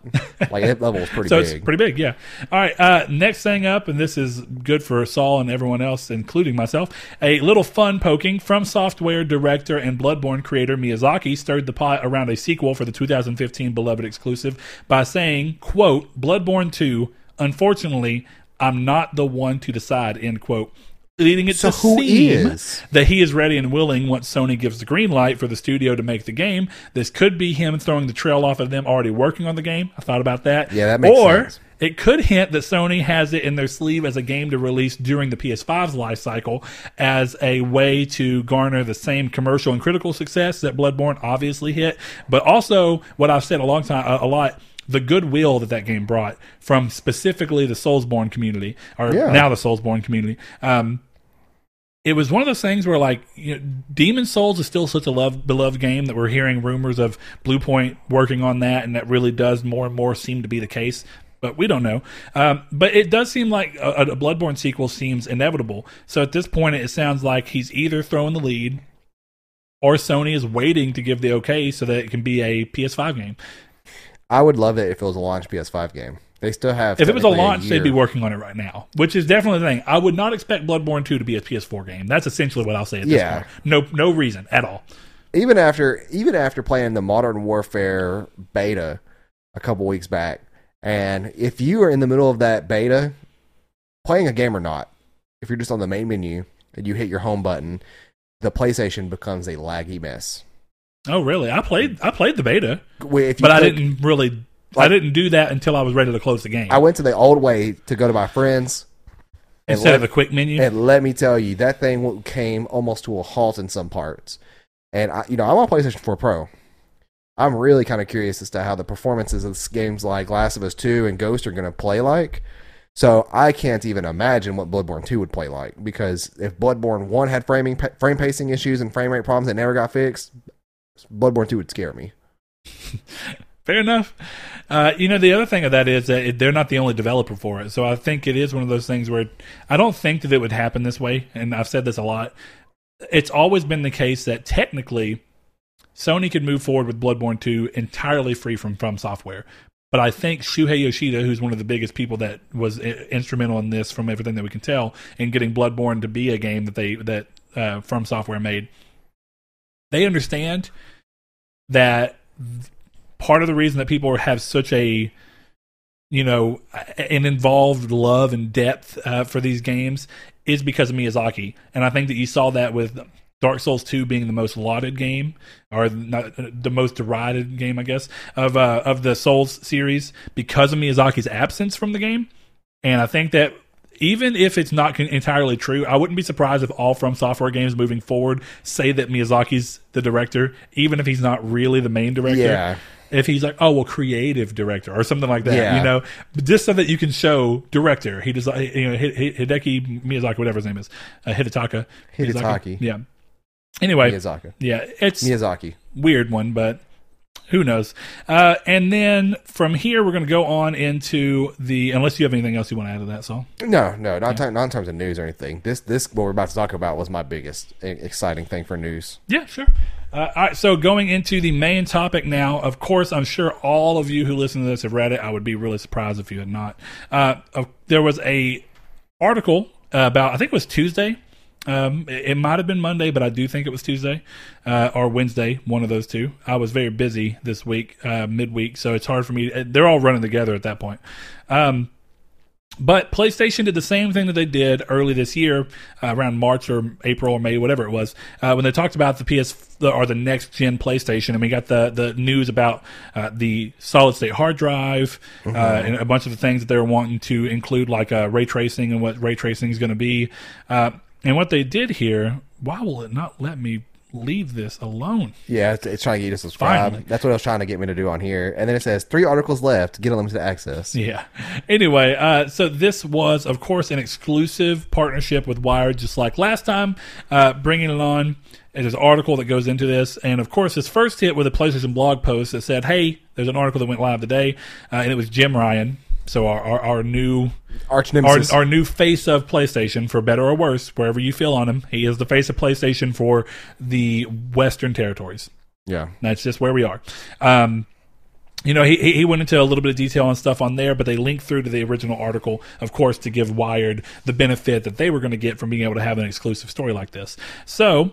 Uh, we're gonna re- we're gonna go through this article real quick and kind of talk about some of the stuff.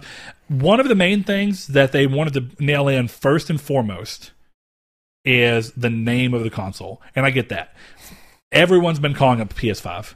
Yeah. Not once has someone said it's going to be something different than PS5 I don't think anybody expected it to be different either. and it, and it hasn't. You know, unlike Nintendo and unlike Microsoft, PlayStation's naming structure has been cut and dry. The only time the PlayStation's got weird at all was with the Vita. Right. Literally, PSP is the perfect name for the PSP. It should have been the PSP dose. It's PSP dos. Uh, I'm I'm actually surprised the Vita was not PSP two.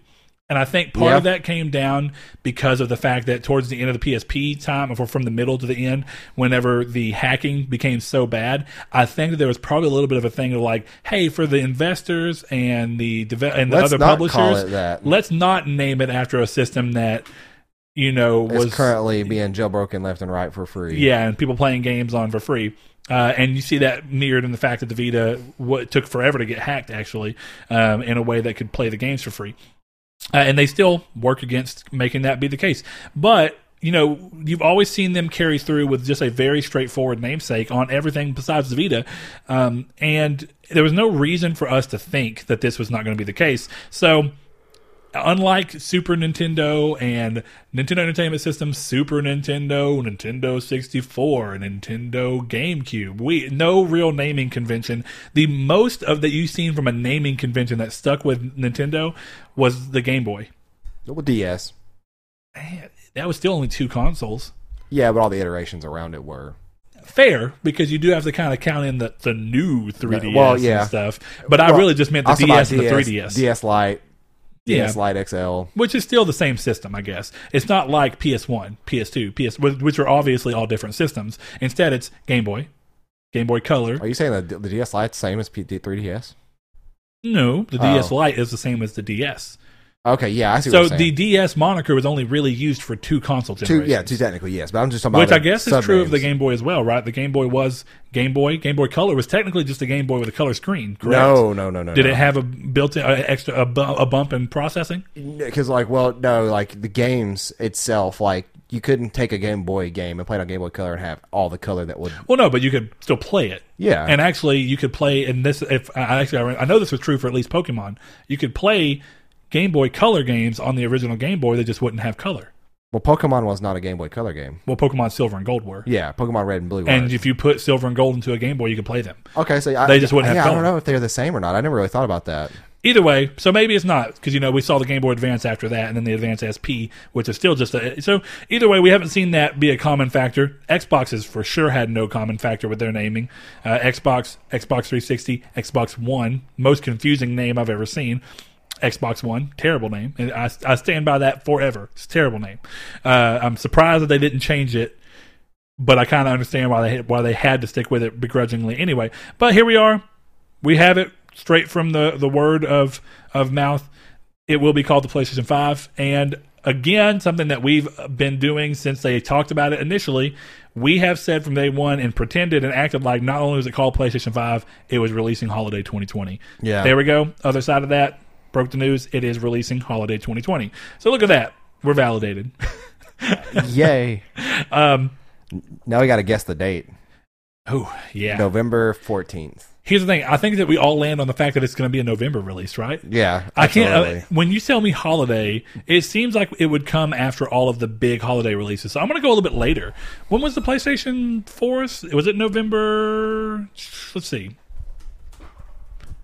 PlayStation 4 November November 15th. 15th? Yeah. So mid month. You want to go ahead and put your guess in now? Yeah, I said November thirteenth or fourteenth. I said 14th? fourteenth. Yeah, Let's see if it's. I'll, I'll at least give you the, the courtesy of whether or not it's even a Tuesday or a Friday. 13th would be a Friday. Is that what we want to put in your put in your bet? yeah. We'll say thirteenth. Okay. I'm going to say that they go a little bit earlier, just like they did against the Xbox One, where they released a week in advance of the Xbox One. Mm-hmm. And because I see Xbox maybe trying to be competitive again, I'm going to go up a little bit earlier. I'm going to call it November 6th. Somebody write that down and then tell us who won. And something about this article too that's really weird is they keep using the phrase 100 gigabyte optical disc, and I, I feel like Yes. that's a try. They're trying to misdirect people with that uh, no, so I think what they're trying to do here, and I, I at least understand where you're coming from with that. because optical disc are like that's the format that a Blu-ray disc is. Hmm? Yeah, So an optical disc is a is, DVD, yeah, it's a a, Blu-ray. CD disc, a, a readable disc. Yeah. and Um, but it's weird they're not just saying 100 gigabyte Blu-rays. Well, because they, it, it may be another one of those things where technically right now the disc doesn't have a name, even though it's probably still going to be based around Blu-ray technology. It may be one of those things where Blu-ray gets an evolution in its name and it's actually called something else. I don't think that'll happen with this. Probably system. not. Probably not. But my point being is that why paint yourself into a corner right now if you don't have to? Yeah. All they're saying is, hey, look, we have a disc. And it can, and it's 100 gigs, which means that the chances of games being two Blu-ray discs are going to go 60 80? gigs. Okay. They well, they have different sizes. Uh, Well, it de- the standard PS4 one, yeah, I think that they're 60 gig disc. 60. Okay, I was thinking 80. I think they'd have to be 60 gig disc. Uh, Somebody tell me if I'm wrong on that. I mean, we could look it up, but either way, we are getting a real solution to the fact that at least as we've gotten really far into the PlayStation 4 generation, um, we've started to see games, of course, with Red Dead, and now we have a lot more games that we know are coming that are going to use this be multi-disc. Yeah. So the idea of going with a 100 gigabyte optical disc mainly, and there's there's a little bit more in here I want to touch base on too that goes into that. Uh, but the thing about the disc being 100 gigs is you have more room for the games automatically. And then they were talking about, you know, not only is the hard drive, we've been saying for a long time, how do you speed this up? What is it doing that speeds this up? Yeah. Um, and because it's going to be something that is again across the board, every console has this. It can be, it can be essentially acted as the hey, we, we can optimize for this. It's 100%. It's never going to be less than. Whereas computer, you know, you're saying, well, how can it be better, faster than a computer one? Computer games still have to be made as if they were going to be played on a normal hard drive because not every computer has a solid state drive, and you can't. Well, so would multi-platform games. Yeah, but hold on. What I'm saying is, multi-platform games are still made in a very different way. So, when a multi-platform game, when it comes out, they make an Xbox SKU, a PC SKU, and a PS4 SKU. Yeah. uh, or PlayStation SKU, whatever you want to call it. The Xbox SKU is, of course, optimized and handled for Xbox, and then in this case, Xbox One X as well. Not every, not Right. all companies do that though. Not all companies, but I'm saying that's not, the not max that you can do, right? would do that. Okay, then let's go down to the simple of it. Get rid of the mid-gen refreshes completely, right? Okay. Just for the sake of this is something that's always been true. PlayStation has their PlayStation 4. They say here's the the PlayStation 4 SKU. All PlayStation 4s run off this exact same thing. It's perfectly optimized or cl- as closely optimized as we can get it Yeah. as a company. Xbox, same way. PC, not all PCs are the same. We have to make the game scalable, which makes it work in such a different way that in this case you're looking at from going just like you can say, well, we can't we have to make the game work on not only a Nvidia GTX 970 or whatever, hmm but we also have to make it work on a I can't even think of a different card. but Like a 1060 six Sure, fine. 1060. We have to make it work across this spectrum uh, because not everybody's going to have this one, and then even more so, they're not all going to have Nvidia. They're also going to have Radeon. They're going to they're going to have an Yeah. entirely different AMD setup. All right, and then that's just on the graphics card. Right, then you go over to the processor. You go, well, they're not all going to have Intel processors. We got to make sure it works with uh, AMD processors and a wide variety of those. Then you go back into the, the the when you get to where I'm talking about. Then you're saying, well, not every computer is going to have a hard drive. not every computer is going to have a solid state drive. Not every computer is going to have a hybrid drive. So we have to make it work for the lowest common denominator as well, which means the game is not going to be perfectly optimized. Well, there we go. How did that happen? I don't know. I'm not really worried about it. My laptop died. I may have to pull this article up elsewhere. Uh, but my I remember a lot of what I wanted to talk about, so we'll see. Uh, but when you're looking at that, one of the great things about the PlayStation 5 being the thing that sets up and says, "Oh, hey, here we are," is that. Well, thank you, Saul. So nice of you. I don't know how. Yeah, there we go. I say I don't know how the cable's gonna reach. It's not going to. Okay, just throw it away then. We're done. Um, man, dragging this on as much as I can. Huh? Uh, anyway, the thing about the PlayStation 5 having that, and even the Xbox is going to benefit from this, since every console is going to have that, every game can be made of saying we don't, we no longer have to account for the way a normal hard drive works. And Mark, uh, Mark Cerny goes into that in this interview, and there's a part where you can read it. He talks about with a common hard drive right now. Uh, the games are all bigger than they need to be because there's multiple copies of everything in the game. Updates, everything. Well, there's multiple copies of items, uh, items that come into contact a lot because they need for them, for them to load in quickly and and be seamless. It, it's a um, a a car that is in the game a lot, and you're going to see it constantly. It's copied. 20 times on that hard drive so that at any given point where the where, where the read's at it's close so it can go to it and pull Yeah. it and pull it into frame and the less often you see an item the less time it's copied but it's copied multiple times and it's a waste of space because of the way the hard drive has to work the way the solid state drive works they no longer have to deal with copies so not only digital, yeah. are games going to be set up to where they don't have to make copies near as often or maybe even at all uh, of the objects that you need to see to pull in, that's going to save a ton of room. You're not wasting room on a disk just to have the same item 20 times in the in the in the thing just so it can read as it needs to. And I know this is kind of getting into the weeds, but I think we finally have our answer as to how this might be even quicker than a PC's hard drive uh, or solid state drive because a PC game is not going to be completely optimized to only work on that solid state drive, whereas was- every PlayStation 5 game will be. That was my point. You can't say that though. You can't promise that for sure because because a multi say Activision and whatever they're working on, they may mess that up, and that optimization may not be. Maybe they will, but I mean, uh, the across the board, more often than not, any SKU is going to be optimized for specifically PS4 and Yeah. specifically Xbox, and it's just going to make it you- easier. right? But you like, I wouldn't always say that they're still going to perform better because we don't know the tech yet. No, we still don't. But I'm just saying, I understand how because your your biggest thing was how is Spider-Man cut down to 0.8 seconds. Yeah, I still don't believe that. And, and, and, I'm not saying it's true. Yeah, all we have is until I information see to go like off of. concrete information and concrete proof that this is actually a thing. I think you're not going to believe it until this is, and I won't either until the system's in your hand. In terms of real belief, I believe it as far as what they're trying to tell us, but that doesn't mean that the end product is actually going to do this. yeah, that's just one like of those. Stadia saying you could get five megabytes down and you could play 4K 60. No, Yeah. that's not the, that's exactly, Not a thing. and and we see right now PlayStation now says five megabytes per second minimum, but it doesn't still, work yeah, very well. No, Um, so I was yeah, playing party chat with Gavin last night, and he's using Windstream, which is probably 30 to 60 and or less, and what is it? uh, under ten, Under 10, and literally he and ten the is the max speed you can get for most part in our area for Windstream, but that normally translates down to about three point five. He literally was stopping me from being able to talk because of his NAT issues last night. Yeah. Like he jumped back into the party because he had NAT issues with Joe, and then all of a sudden I couldn't hear, or I could hear them, but I couldn't talk to them. And and I had to jump out of the party, jump back in, and then it said I couldn't talk to him because NAT issues. It took him had him having to jump out and come back in too to be able to talk. So Yeah. yeah, there's a lot of things that companies say around releases of of items that they're going to have, especially for. Uh, marketing and and and building build- hype building. essentially. Yeah. and so I just I don't understand how they can take tech that is already currently getting peak and peak highness. Even M.2 drives that are three hundred dollars for a terabyte cannot hit this.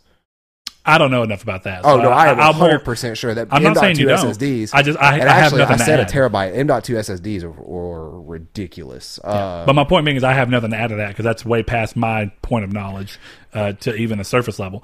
Uh, but either way, I like that they're going into details on different things. One of the Okay, things yeah, that Mark about- Cerny mentioned was that when you know he was people were wondering was the ray tracing going to be yeah was the ray tracing going to be something that was uh, software uh, buoyed and he said no it is hardware level See, and what I don't get with this either is that I was reading an article about this, and they're talking about what does hardware accelerated mean for ray tracing because that's not something PC does currently. It's not something that's integrated into graphics cards right now.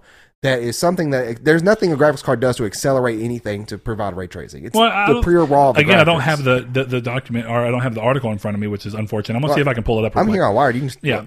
Uh, oh, I mean, I'm just going to go to it anyway. Um, but on that, yeah, it, it still comes down to a lot of stuff of. Well, like, is that a is that a fancy way of potential checkerboarding for ray tracing or something?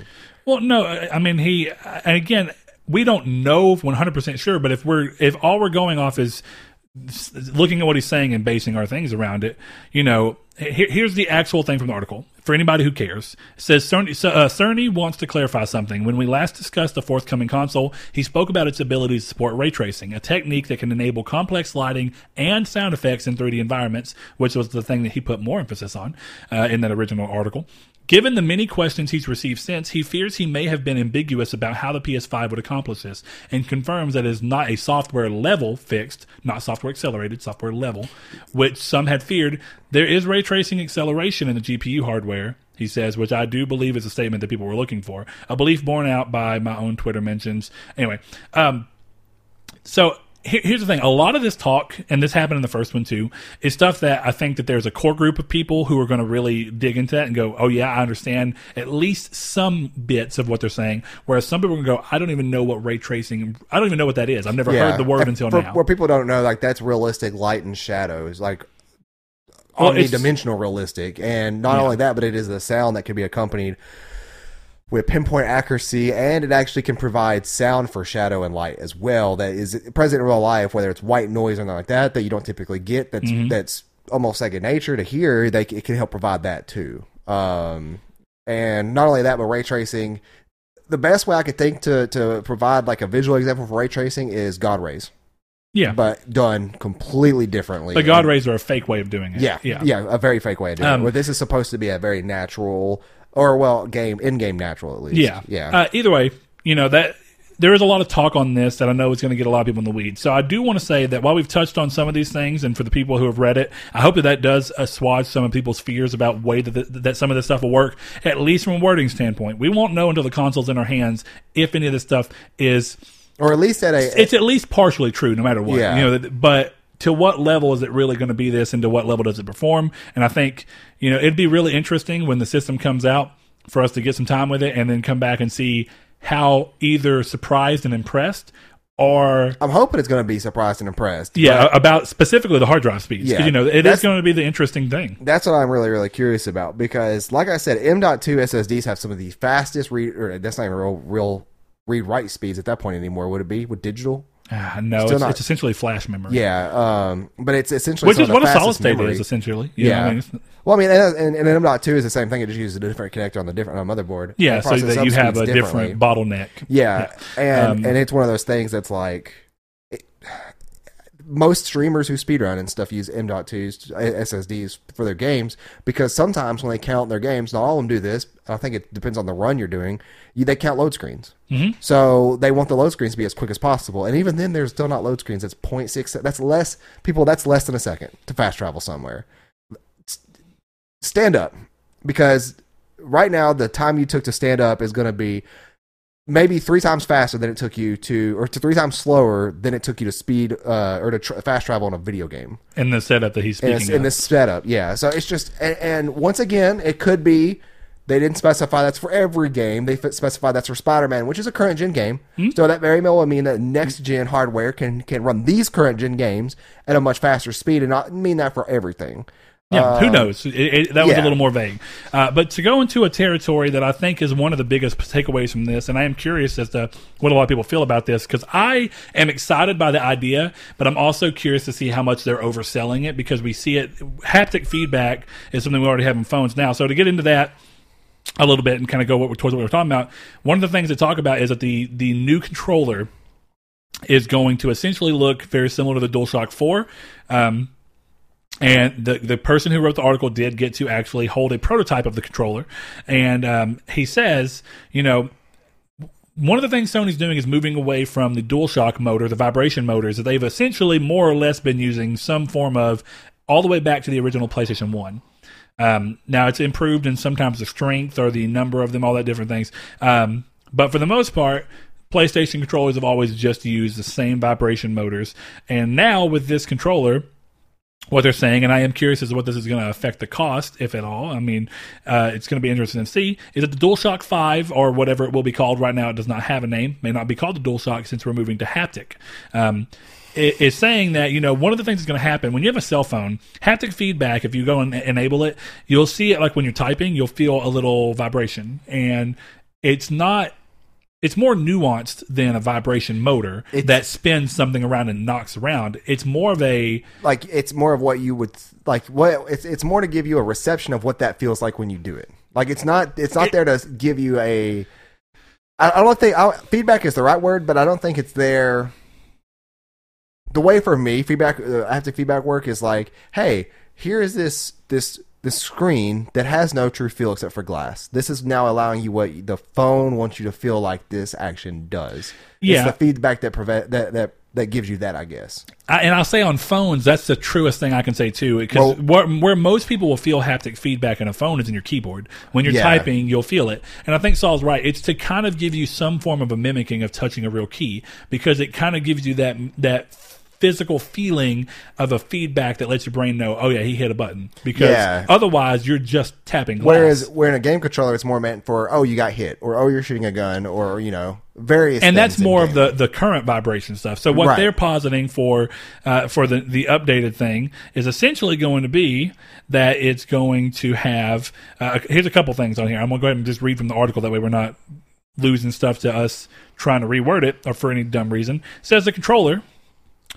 does have some features Sony's more interested in acknowledging. One is adaptive triggers that can offer varying levels of resistance to make shooting a bow and arrow feel like the real thing, the tension increasing as you pull the arrow back, or make a machine gun feel far different from a shotgun. It also boasts haptic feedback from more, uh, far more capable than the rumble motor cap- uh, console gamers are used to with highly programmable voice coil actuators located in the left and right grips of the controller. Combined with an improved speaker on the controller, the haptics can enable some astonishing effects. First, I played through a series of short demos courtesy of the same Japan studio team that designed PlayStation VR's Astrobot Rescue mission. In the most impressive, I ran a character through a platform level featuring a number of different surfaces, all of which gave distinct and surprisingly immersive tactile experiences. Sand felt slow and sloggy, mud felt slow and soggy. On ice, a high frequency response made the thumbsticks feel like my character was gliding.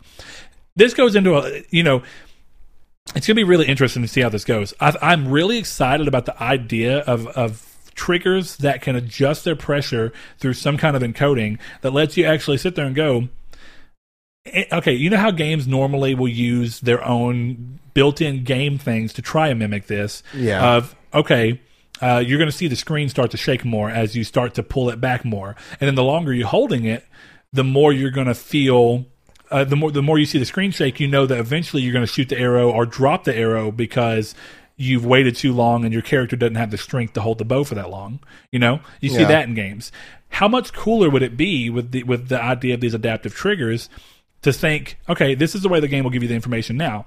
The as you start to pull back, instead of the screen shaking so much, and maybe the screen will still shake, but now instead of it just being a visual representation and maybe a little bit of a vibration rumble, uh, instead now you're going to get haptic feedback that starts to give you a little bit of a rumble, and you're going to get a trigger that actually starts to fight you as you try and pull it back to mimic that. one game that I was thinking of that this would actually be really cool in was Mud Runner. And that's when you're on the pavement, the trigger is real smooth. But then when you get on gravel, it gets a little harder to press. But then when you get real deep in the mud, the trigger gets real hard to press in. Mm. yeah. And then, of course, you get the rumble with it. See, too. I thought racing games too, and one of the things they talk about in the article is uh, a version, a build of Gran Turismo Sport that has uh, apparently the real Gran Turismo Sport, and I haven't even thought about it because I, I played with my my racing wheel a couple times, and that force feedback's a little different. Um, but in racing games, they said you know the real version of the game when you're playing with a DualShock does not support the uh, vibration at all because there's no way to differentiate what you're doing. Yeah. Um, whereas they said in this build, you know, you're on you're on pavement and the pavement feels smooth. Uh, with the haptic feedback, like the vibration that it's offering feels smoother, but it's still there to kind of give you a feeling of being in a car. But then when you get in the mud, it starts to feel like a little more sloppy And probably like, clunky. Yeah, and clunky. And you know that's the same basic idea for the for what you're talking about with the adaptive triggers. That would be great. There's a lot of ways that you can pull that in that are really cool. But I guess it's just how can the controller start to give you information that sells the experience more than what doing visual representations can. And I think a game like Horizon Zero Dawn, where you go to pull the bow back, instead of now having it where eventually you hold the controller for too long and the the screen just starts to shake more and more, and eventually you lose the arrow.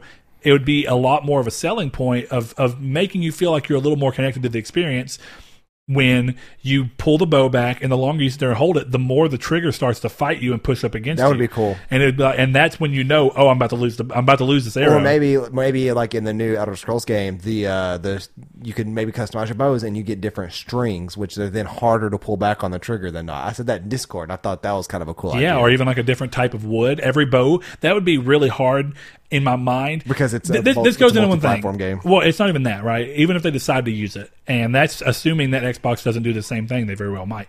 Um, but you know, in a game like that, how much cooler would it be? And exclusives would definitely do this best, but if every bow felt different because of the fact that every bow has got a different tension point, yeah. uh, it that leads me to something I was really want to talk about with all this. This all sounds fantastic to me, uh, though sometimes I think things sound a little more fantastical than they really do end up feeling. Like when you feel them, you're like, "This is an improvement," and I enjoy it.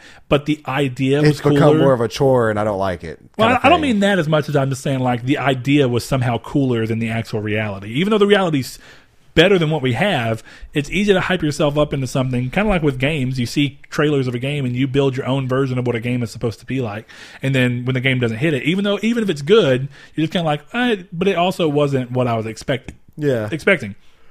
But when you when you go through that, uh, my, my worry though that this actually kind of leads to answering is some of these features rely on very similar to, to what we see right now with the the touchpad and the light bar and all these things. It relies on the developers to use these things.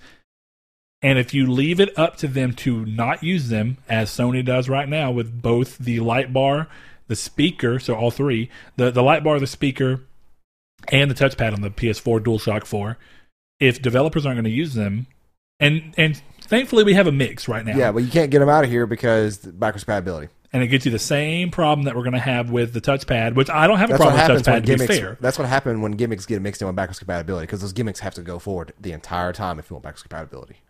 And It's some, of, h- some of these hard are a to little remove different. Some of these, I, I don't think that haptic feedback is required, but it, it'll make the if, if moving forward. Let's just say that they do away with haptic feedback, which I don't think that they'd go backwards. No, yeah. But let's just say if the haptic feedback was gone in PS6, I don't see that keeping you from playing a PS5 game, but it would definitely not feel the same. Yeah. Whereas something like if the touchpad is a dedicated input in that game, Killzone. and you don't put the touchpad onto the next thing, then suddenly you are left with the issue of What's the new keys for this or the new mapping? how do you, yeah, where do you map this into? Yeah. And if you take it away and don't replace it with anything that gives you more inputs, then you're done. You can't do anything about it. Yeah. Um, and, it's like the night the, the the light bar like if you don't have VR, that thing's literally useless. It's only there to tell you your health. Like who's looking at their light bar for or or like the and it's not that it's not cool. S here's the thing about gimmicks. A lot of the time they are cool yeah, passingly. but they're useless. like you know, you were talking about. Uh, I'm pretty sure it's you that always talks about this. So when you're playing Grand Theft Auto Five, the police uh, red and, and, and blue light flashes on your Oh, light yeah. bar, which is cool. Yeah, I mean It it's is cool, cool. but it's useless. It drains but battery. it's ultimately all it does. useless. Yeah. and it just it, it does go to the thing of the only reason that it had to be there was because of their plans for VR. Yeah. Other games just decided to use it. The fact that you couldn't turn it off is a big is a big, big no no. Yeah, you know, hey, it yeah. really shouldn't have been that way. To me, I would be Leslie. I'd be less harsh on it if I could turn it off, but Yeah. you can't. You can just dim it. And it could be set up to where if you use when you turn VR on, it automatically forced your controller's lights to come on. That way, it, you- you, couldn't go around because you have to have it for that. But that's not the way they chose to do it. So as much as some of these ideas sound really cool to me, and I really hope that these are. This is the real future of gaming, and that this is something we're going to see. I hope that that's what it is, and this is not some hollow thing that gets lightly used and mostly used by PlayStation exclusives, which I'm glad that they would. But if the larger third party market does not really use them very often, and I don't say every game, I don't expect indies to tap into every single one of these features. It's a very costly Yeah. thing, but I expect triple A's to tap into these more often than not. And I mean way more often than not. I expect 80% of AAA games to use this if it's going to be considered that the, that they were a real success. Yeah. In my opinion. Yeah, if you're gonna put them there, have your studios use them. Yeah, and and, I, and you know, the, the, it's the sad thing about that is that Sony has no control over the rest of the people. They can tell, they can essentially urge I would say, and Sony's been really good about not forcing anybody to do anything. They urge their teams to, if you can find what you think is a creative use of putting this into the game, do it. Yeah. And but they don't require it, and you see that in a lot of things from. Sony did not make, and this is even back on the PS3 when they were doing their big 3D TV initiative, and Yeah. they had a lot of 3D games. Sony didn't say, "Hey, Naughty Dog, you have to put 3D in." Sony said, "If you think that 3D is a cool technology and you'd like to do it, do it." So they did it in Uncharted 3, which led some people to go, "Do you have any plans for when it was announced before the game came out that it was going to support 3D?" There was the question of, "Will you support the upcoming Move?" Which is a peripheral, so it's a little different. and I understand that, but it comes back to the same idea of you either force your people to do it, strongly suggest them to do it, or you don't even put them in there. Yeah. And then it still comes down to if 90% of games that release on PlayStation 4 are third party and those games are not using these but 20% of the time, you put features and cost into something that I had to pay for that I that's being underutilized. Right. And it's an unfortunate thing. Uh, I'm going to pull up the article real quick and make sure I'm not missing anything else. Um, one of the things that we said we'd talk about was a statement that came around this time. Um, it's a vague statement. It's in regards to PlayStation 4 backwards compatibility. And essentially, the statement said that n- there's a potential that not every PS4 game will work with PS5. Now, it's a really vague statement. Yeah, and we don't know why or how. And I do think that I don't, I'm not going to consider this right now, definitely when we're over a year out from the console. I don't consider this to be a red flag. No, because it could mean somebody brought up uh, share play, Mm-hmm. And or it could, I mean not share play, party play. What is it called? Playlink? Playlink. Yeah, I brought that up on Twitter. Yeah. And now it, it is an important thing to say. You know, Gideon uh, is the one I was talking to on Twitter about this, and I understand his point, but it's still something to think about where technically it leads to the point of the statement's still true. If you say what's full PS4 backwards compatibility, and if you use that wording, that means every game that ever released on there is going to work. That doesn't account for every single thing. That doesn't account for MMOs that servers are shut down. Yeah. So technically, that's already not full backwards compatibility. Even though, you know, Gideon's argument, and I do agree with that, is that it would be foolish to expect the PS5 to play a game that the PS4 itself cannot even any- play any longer. That's true. Yeah. Uh, PlayLink, the reason I brought it up is that the way they went about making PlayLink is very expensive and very weird for them in terms of legacy cost. Moving forward with the way that PlayLink works, every single PlayLink game that exists has an individual app that's only for that game that everybody who wants to play has to download. So I have, and I haven't played it yet in there, but I have um, Hidden Agenda. Whenever it's time for me to play that and I want to play it, and I probably need to do that soon, you're going to have to go to your app store, type in PlayLink Hidden Agenda. It's a dedicated app only for that one game. Everybody who wants to play that has to download that, and that means that all those apps exist separately as a listing. Right. Those have to continuously be updated as Android continues to improve to make sure that it continues to work with newer forms of Android. Has to keep going. Uh, and then ev- eventually they can start dropping off like well we're not going to support android 4 anymore or something like that but it does still mean that they have to make sure their games are that those apps are set up to work with newer phones and with a variety of phones that's a cost that's not really nec- it's not really good for them they're having to pay for these services to stay up and these servers to stay up to access these eventually I do see PlayLink getting chopped. And that does mean that while it won't be playable on PS4, of course, it also will not be playable on PS5. That is technically not full backwards compatibility. And why I don't why while I don't see that as an issue, there will be people who try and use that as ammo against it. Yeah. And the, the bigger thing to me is I agree with Gideon's overall assertion that if it plays on the PS4 from now until eternity, it should play on the PS5. I do agree with that. But we've not seen that in a console since PS2, PS3 rather. Um, with and only the first PS3 that had PS2 hardware in it. And we've seen it Microsoft had partial backwards compatibility with the 360. They have partial backwards compatibility with the 1 full backwards compatibility is a really odd promise and i think that that's probably why sony saw that they were saying stuff about backwards compatibility and probably said something that equated to full backwards compatibility if not that exact wording. And then they thought to themselves we should give a blanket statement that kind of covers our butts Yeah. just in case. And i don't think that that's weird. I think if this exact statement came up three months ahead of release more of a red flag because that means that they're getting closer to the launch of the console and they're realizing there's games that are not working for whatever reason. And now they're going oh crap. But right now i think it's just something to go everything that they've tested probably works, but they don't want there to be that one game that for some reason doesn't work right. And the example I used of a game that's not tied to PlayLink that may not work right just because of how poorly developed it was uh, is that you know when you're using this legacy setup where it's going through a fake legacy CPU that's maybe in the console, maybe being emulated in the console, who knows? A game like Life of Black Tiger may not, may run so poorly that it can't even technically start up, and that that's no longer on them. That's a game that they cannot control. That just says, "Hey, that PS4 game no longer works on PS5, or does it never worked on PS5 because it was made too poorly." Yeah. and I'm not trying to just. I, actually, I'll, I'll I'll I'll trash Life of Black Tiger, but Game is garbage. uh, I don't like to just trash games normally, but that is not any way, shape, or form a showing of excellence of game design or game development. So, yeah, it's a weird statement. And I do think that that's something that a lot of people are going to be worried about. But I would be really surprised if 95% of the library does not carry over as being playable yeah. with the way that the system is being designed and everything, and with it being designed with that from the forefront. Even the Xbox One was not designed for 360 backwards compatibility from the forefront. It was that came later as a way to try and pull up more of their consumers back towards the Xbox One. So there we are.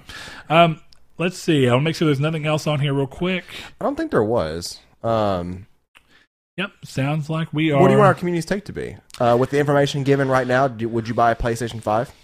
Uh, well, I mean, that's kind of what last week's was. So instead of repeating that yeah. one too much, what I'm going to say is right now, with what we know of the PlayStation 5, is there a feature that you don't feel like has been hinted at or talked about that you would like to see that would change your opinion towards buying it day one or at least stronger enforce your already existing opinion that you'd buy it day one? Be that I mean, is it price? Is that what you're waiting for? Is that really it? Or is there a more deep feature that you'd like to see that maybe I can't even think of that you haven't turned, you haven't heard yet? And predict the price while you're at it. I'm gonna say 550.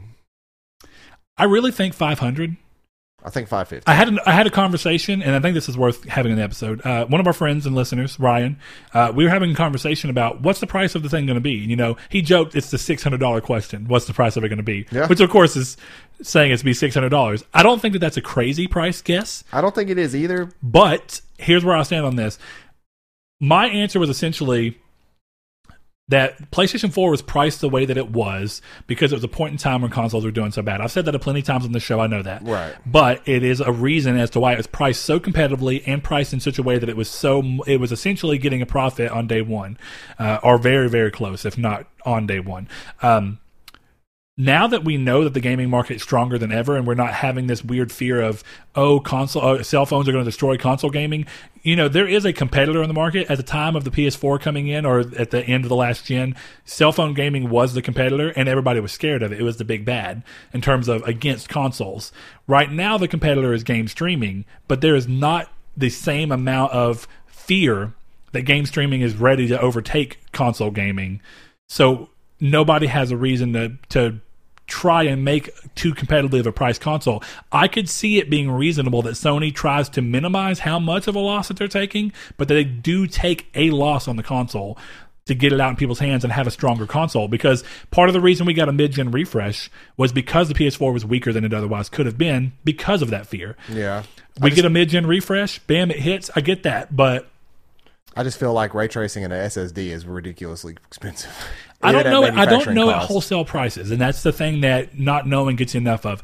I'm going to lock my price in at five hundred dollars, primarily because of the fact that Mark Cerny says it's going to be a. Uh, I can't remember the exact wording, but essentially it's going to be an alluring price for gamers, and he used that as a kind of overall, like not only Knowing- core gamers, but people who are casuals that would want to somewhat think about moving But up. knowing Mark Cerny, he probably said that in lieu of how much PCs cost in, in mining It is. areas. It is a weird statement to have to contend with because of that fact. It could be that it's a price that is very impressive given the tech, but I don't think that the way he worded it, it says that. I think he looks at it and says, people who expect what this market is, this is going to be a price that's good for them. Yeah. And uh, I don't think we see five ninety nine again because that was a really big. I think we'll see 440, 549 at the highest.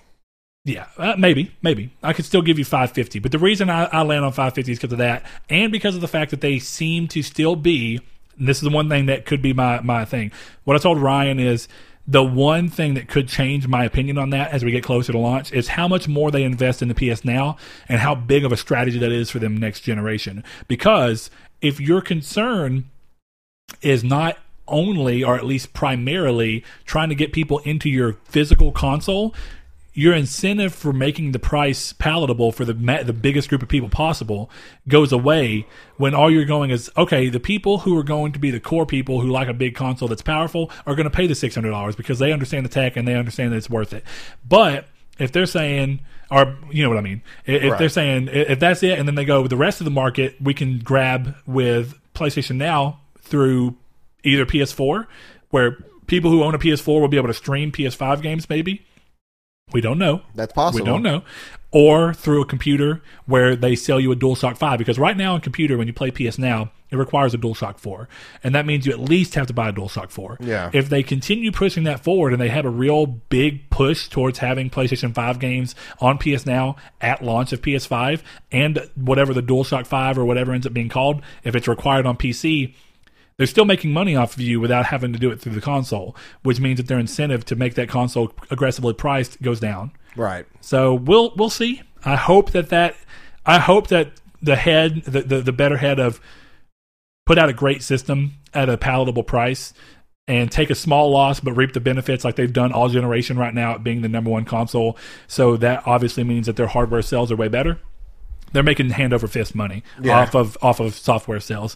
Hopefully we see that again. So that's that's where I stand on it. But But that's been episode 133. 133. All right, guys, we are going to go ahead and head out, but we appreciate you guys listening this week. Again, thank you, thank you. If you're listening to us on iTunes or any podcast service that does have a, a review system and you like what we're doing here, consider leaving us a review. It gets our numbers up there, lets people find us a little easier. If you're on YouTube, subscribe, hit the like button, share the video with anybody if you think it's a good video. Uh, if you didn't like it, again, go to the comments, tell us why. Maybe we can learn how to tighten the show up a little bit more and be better for a, a larger group of people. We just uh, we like the community feedback and, and, and talking with people, uh, and we would like to talk to even more people. Uh, with that said, we're going to go ahead and thank our patrons and uh, thank you. Thank you. Thanks to our patrons Dan Barber, Josh Jarrell, Matthew Green, my name is Dan, Douglas Below, Sean Santarud, Eric McAllister, Matt Sycamore, Funk Turkey, Shadowist, Steven Salazar, The Stonard, Travis Below, Eduardo Palomino, Stefan Swanlin, Coy Live, Philip LaGuerre, Corey Hickerson, Brian, Donovan Williams, William Digital Spooker, Derek Porter, Josh Ayers, Brandon Edwards, Sean One Neo, Tyler Powers, and Dylan Kirby. If you'd like to support the show, you can go over to patreon.com slash Nartech and give as little as a dollar a month. Uh, thank you.